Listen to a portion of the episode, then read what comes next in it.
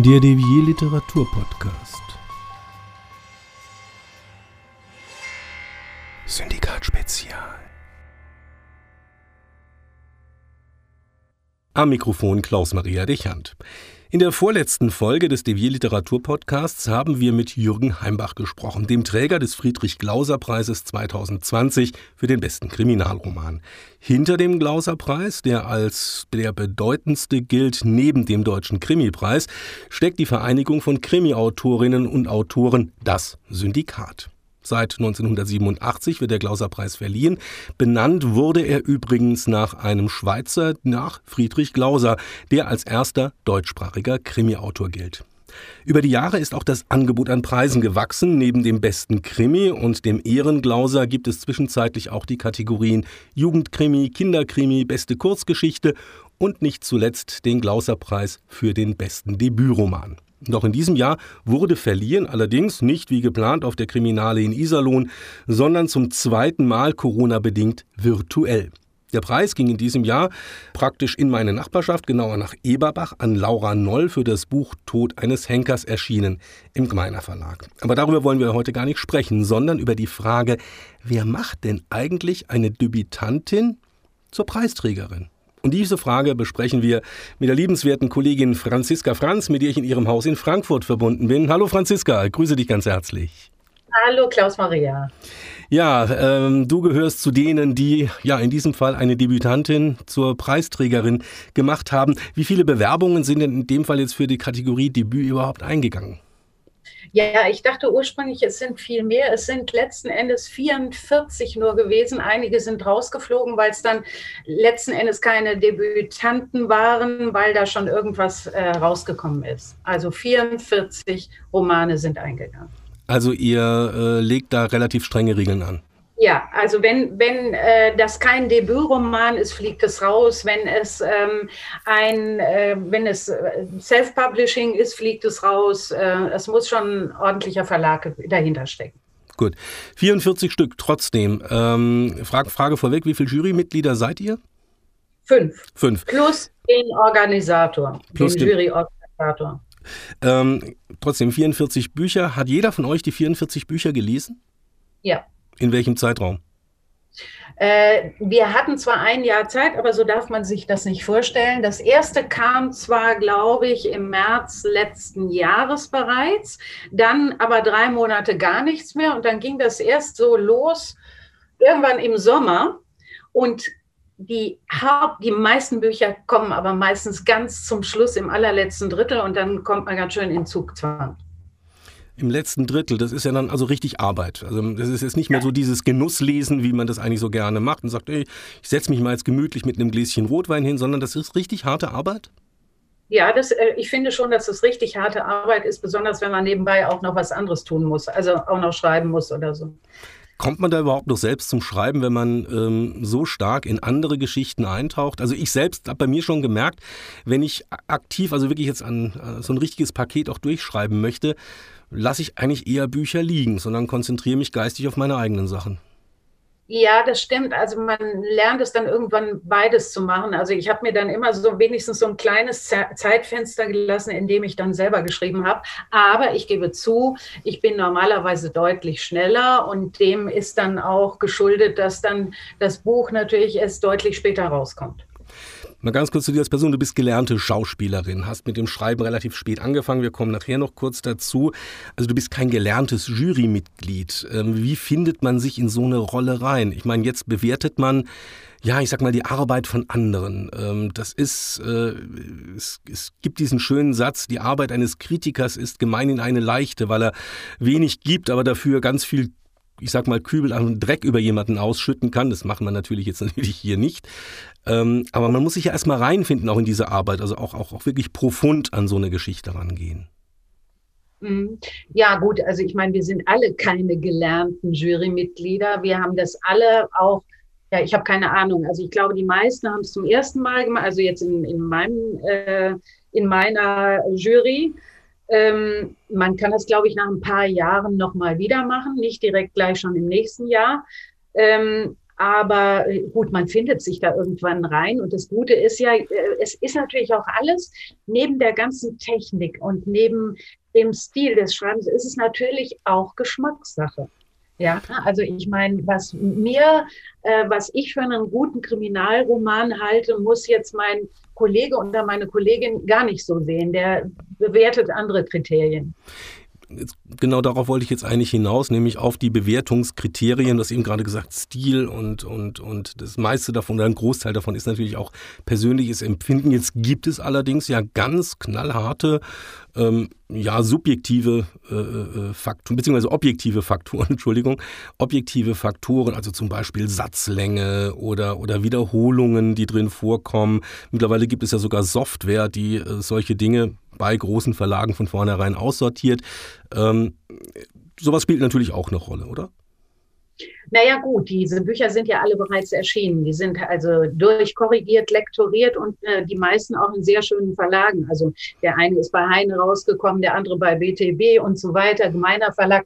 Und da rechnet man natürlich schon mit einem äh, ordentlichen Lektorat, dass man eigentlich auf diese Kriterien gar nicht mehr so sehr eingehen muss. Also da kann man sich wirklich auf den Inhalt konzentrieren und kann sagen, ja, passt in die Zeit oder ähm, was sind denn für dich ganz persönlich jetzt so Kriterien, wenn du ein Buch liest, dass du sagst, das ist richtig gut, das gefällt mir, da, da fiebere ich mit und das andere ist, nee, ich breche nach 100 Seiten lieber ab, ich lege es dann auf die Seite? Mhm. Also ich finde gerade im Kriminalroman möchte ich nicht äh, 50 Seiten warten, bis Spannung aufgebaut wird. Also ich liebe es, wenn man gleich mit Spannung beginnt, wenn die ersten Seiten einen schon mitnehmen und man sagt, ich muss jetzt unbedingt wissen, was hinter der ganzen Geschichte steht. Und das war bei dem Buch, das letzten Endes gewonnen hat, ich hatte ja gerade gesagt, ähm, von Laura Noll, Der Tod des Henkers. Äh, äh war das da der Fall oder hast du da ein bisschen gebraucht, bis du reingekommen bist? Ähm, ja, ich, ich habe insofern, äh, nein, eigentlich war, hat sie einen tollen Stil. Sie hat es wunderbar geschrieben und sie hat es wirklich mit viel Finesse geschrieben. Das muss man wirklich sagen. Aber es ist eben eine ganz dunkle Geschichte, die eben 1942 spielt und in der es um das Attentat auf äh, Reinhard Heydrich geht, den äh, SS-Obergruppenführer, äh, der dann dort äh, von Widerstandskämpfern ermordet ermordet wurde. Und das ist natürlich eine Geschichte, die rein auf Fakten beruht. Äh, wahnsinnig spannend ist, weil sie das in einen tollen äh, Krimi verwoben hat. Ähm, aber ähm, ich erstmal wirklich, man braucht, man braucht Atempausen dazwischen, weil es einen wirklich unglaublich mitnimmt auch, ja. Zumal es ja ein Thema ist, ähm, der, der Tod des Henkers, also der Henker von Prag, glaube ich, äh, steht als, als historische ähm, Geschichte dahinter. Ähm, es ist ja eine Geschichte, die schon mehrfach auch äh, verfilmt, beziehungsweise in Büchern ja auch berücksichtigt worden ist. Ja. Ähm, hat sie ja. trotzdem es geschafft, was Neues zu generieren? Also wir finden ja, sie hat äh, vor allem geschafft, und das ist wirklich großartig, nicht sich wirklich rein an die Fakten zu halten, diesen Krimi spannend zu machen, aber sich komplett rauszunehmen. Denn sie ist, ich glaube, sie ist 1980 geboren. Sie kann sich in diese Zeit, also sie kann sich eigentlich kein, kein Urteil mehr erlauben und das hat sie auch in keiner Weise getan und das hat sie großartig gemacht, das muss ich sagen dann ja, lassen wir einfach auch die Leserinnen und Leser entscheiden am Ende, wie sie ja. mit dem Buch umgehen. Wir wissen mittlerweile, dass, dass es sehr gute Kritiken hat. Also auch eine liebenswerte Kollegin von uns beiden, auch maßgeblich im Syndikat beteiligt, Stefanie Greck, hat sich schon äh, äh auch bei Facebook darüber ausgelassen und gesagt, ach, eigentlich habe ich gar keine Lust gehabt. Und dann war ich hin und her gerissen, fasziniert, entsetzt und alles Mögliche. Also ähm, da kann man auch, glaube ich, ein bisschen was drauf geben, wenn man äh, so profunde ja, Erkenntnisse dann auch noch mit reinnimmt. Trotz allem, das gerade gesagt, also 44 Bücher waren zu bewerten. Am Ende hat man eine Siegerin oder einen Sieger, einen Gewinner. Das heißt, 43 muss man vom Tisch wischen. Das ist nicht leicht, oder? Naja, es bleiben zum Schluss fünf übrig. Ja, und aus diesen fünf müssen wir dann wirklich, da diskutieren wir bis zum Umfallen, welches Buch dann wirklich ähm, noch ein Tick besser ist als das andere. Natürlich waren alle fünf auf ihre Weise großartig. Das muss ich wirklich sagen. Und äh, haben mich da ziemlich, also ich, ich war da sehr hin und her gerissen. Habt ihr arg gerungen in der, in der fünfköpfigen Jury? Nein, eigentlich waren wir uns, äh, zumindest was, was die Auswahl der letzten fünf betraf, waren wir uns fast immer einig. Also ganz, ganz wenig hat mal jemand als einziger einen Roman für gut befunden, den die anderen äh, gar nicht mochten oder so. Also eigentlich waren wir uns relativ einig. Nur wie gesagt, bei diesen letzten fünf gibt es natürlich unterschiedliche Kriterien, die dem einen wichtiger sind und dem anderen eben nicht. Ich fand eben auch ähm, die anderen Bücher alle äh, oder drei davon ganz besonders großartig, aber natürlich alle fünf fantastisch, ja. Also gewonnen hat Laura Noll, der Tod des Henkers. Äh, witzigerweise ein Name Noll, also der, der, der, die zweite bekannte Noll jetzt aus der Heidelberger Ecke, muss man auch dazu sagen, nach Ingrid Noll, der Grand Dame des deutschen Krimis. Ähm, also man mag ja gar nicht, man mag ja gar nicht an Zufälle glauben in diesem Zusammenhang. Liebe Franziska, wenn wir schon äh, dich hier haben im Podcast, kommen wir natürlich auch ein bisschen auf dich zu sprechen. Ich habe erwähnt am Anfang, du bist gelernte Schauspielerin. Ähm, und bist dann auch ja durch Familie und äh, Firma deines Mannes, wir hatten ja im Vorfeld mal drüber gesprochen, da jetzt dann rausgegangen und kamst dann aber sehr spät zum Schreiben. Ähm, was hat dich dann zum Schreiben gebracht? Ja, eigentlich wahrscheinlich so ein bisschen meine Kinder, ähm, als, als die nämlich klein waren. Da ähm, äh, war deren Lieblings ähm, äh, oder deren Leidenschaft, wenn ich Geschichten erzählt habe. Und die habe ich mir dann natürlich auch immer wieder einfallen lassen. Und irgendwann habe ich dann tatsächlich auch mal eine, eine Kindergeschichte angefangen. Eigentlich war es damals so eine Fantasy-Geschichte, die nie fertig geworden ist. Die ist irgendwann in der Schublade gelandet, weil die Zeit nicht reif war, muss ich wirklich sagen. Die Kinder brauchten mich noch viel. Man hatte wenig Zeit, Freizeit für sich, sage ich mal. Und aber später dann, als die Kinder dann aus dem Haus waren, habe ich das nochmal aufgenommen und habe dann tatsächlich auch vier Kinderbücher geschrieben alle so im didaktischen Bereich für Grundschule, Kindergarten. Ähm, das war auch wunderbar, aber ähm, hat mich letzten Endes doch nicht ganz ausgefüllt. Es ist natürlich immer so, dass man ja für ein Kinderbuch auch immer ähm, Illustrationen braucht. Und äh, manchmal äh, ist man vielleicht ähm, stellt man sich seine Figuren beispielsweise ganz anders vor, als der Illustrator das dann letzten Endes macht. Ich hatte zwar zweimal groß oder dreimal großartiges Glück, aber irgendwann ist es auch, äh, also ich meine, abgesehen davon muss man ja auch ein bisschen Geld dabei verdienen. Das kommt auch noch dazu und das tut man natürlich im Kinderbuchbereich vielleicht noch weniger. Also das muss ich wirklich sagen. Es sei denn, man schreibt eine Pippi Lang Langstrom. Jetzt, jetzt hat es dich dann letzten Endes zum Krimi gebracht. Und soweit ich weiß, ist die stumme Frau, war dein erster Kriminalroman? Ja, genau. Ja. Dann habe ich das noch richtig im Kopf. Ähm, der ist jetzt auch, der zeichnet sich ja jetzt nicht gerade durch äh, ja, Cozy Crime aus. Also du gehst da relativ zügig, relativ ans Eingemachte. Ähm, selbst gelesen von dir habe ich Mein Kur tut. Auch da geht es wirklich äh, ja, ziemlich derb zur Sache, nichts für, für Zartbeseitete.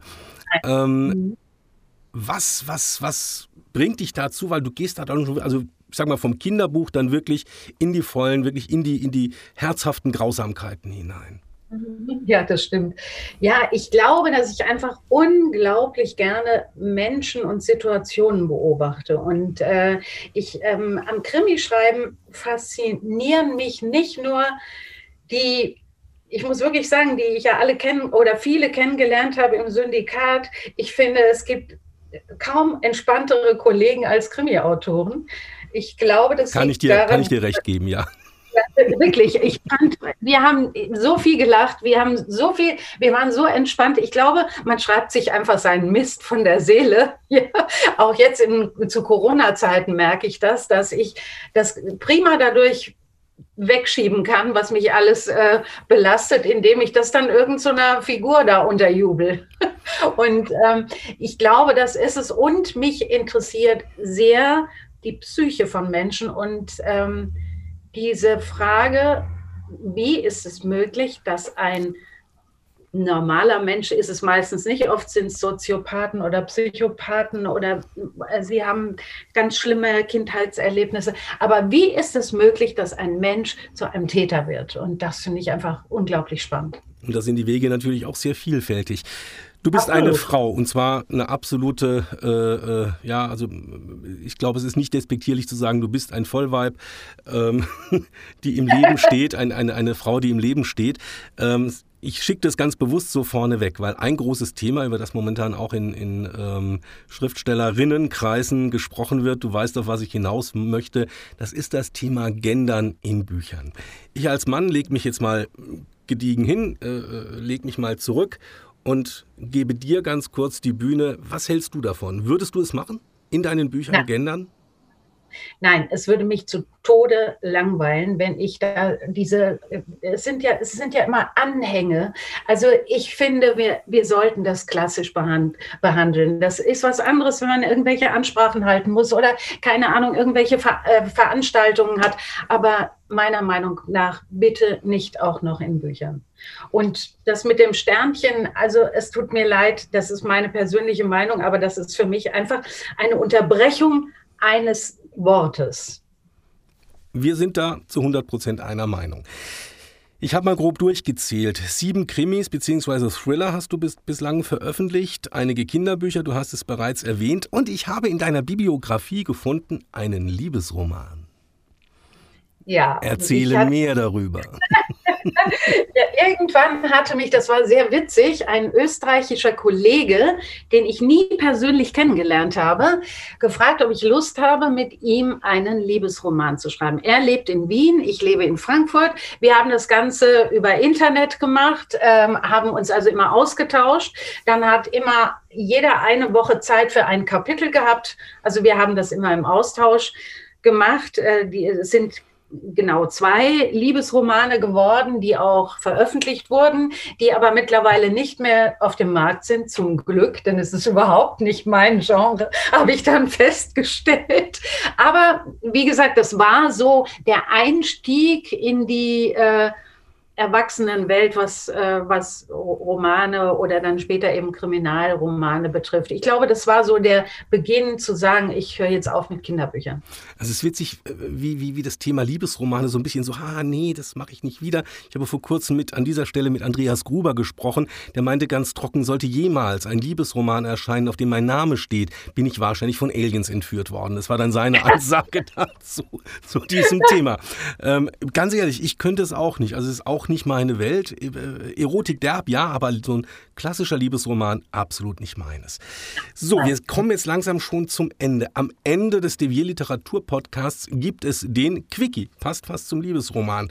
Ähm, vier, fünf kurze Fragen und dazu möglichst knackige Antworten. Bist du bereit, liebe Franziska? Ja, ich bin bemüht. Gut. Wenn man www.franziskafranz.de im Browser eingibt, dann bist du eine Bauchtänzerin. Genau, eine Bauchtänzerin, die definitiv auch ganz anders aussieht als du. Ähm, also bitte, Leute, wenn ihr Franziska im Internet sucht, dann gebt bitte ein www.autor-krimi.de. Das wäre die richtige Ansage. An der Stelle möchten wir auch gerne eine Sache noch aufklären. Du bist nicht verwandt mit Andreas Franz. Nein, ich stehe nur unmittelbar im äh, Buchregal des Buchhandels neben ihm. Wir kuscheln immer zusammen. Und das ist definitiv die, äh, nicht die schlechteste Nachbarschaft, in der man stehen könnte, gerade als Frankfurter Autorin. Nächste Frage. Welchen deiner Protagonisten würdest du gerne mal zu dir nach Hause einladen? Ähm, äh, das ist meine Carla Senkrecht. Das ist eine Privatdetektivin, ein ziemlich derbe Frau, die aber äh, un, sehr ungewöhnliche Ermittlungsmethoden hat. Ich liebe sie aber über alles, weil sie einfach knallhart und pickelhart ist und, äh, ähm, und, und niemanden verschont, sozusagen. Wenn du schreibst, dann bist du? Nicht ansprechbar. Corona ist für dich ganz persönlich? Eine Katastrophe. Ich bedanke mich bei der Autorin, bei der Mutter, bei der wunderbaren Frau, bei der liebenswerten Kollegin und vor allen Dingen bei unserem Glauser Jurymitglied Franziska Franz für diese ja, erhellenden, wundervollen Minuten. Ganz, ganz liebe Grüße nach Frankfurt. Danke für das schöne Interview. Tschüss, mach's gut.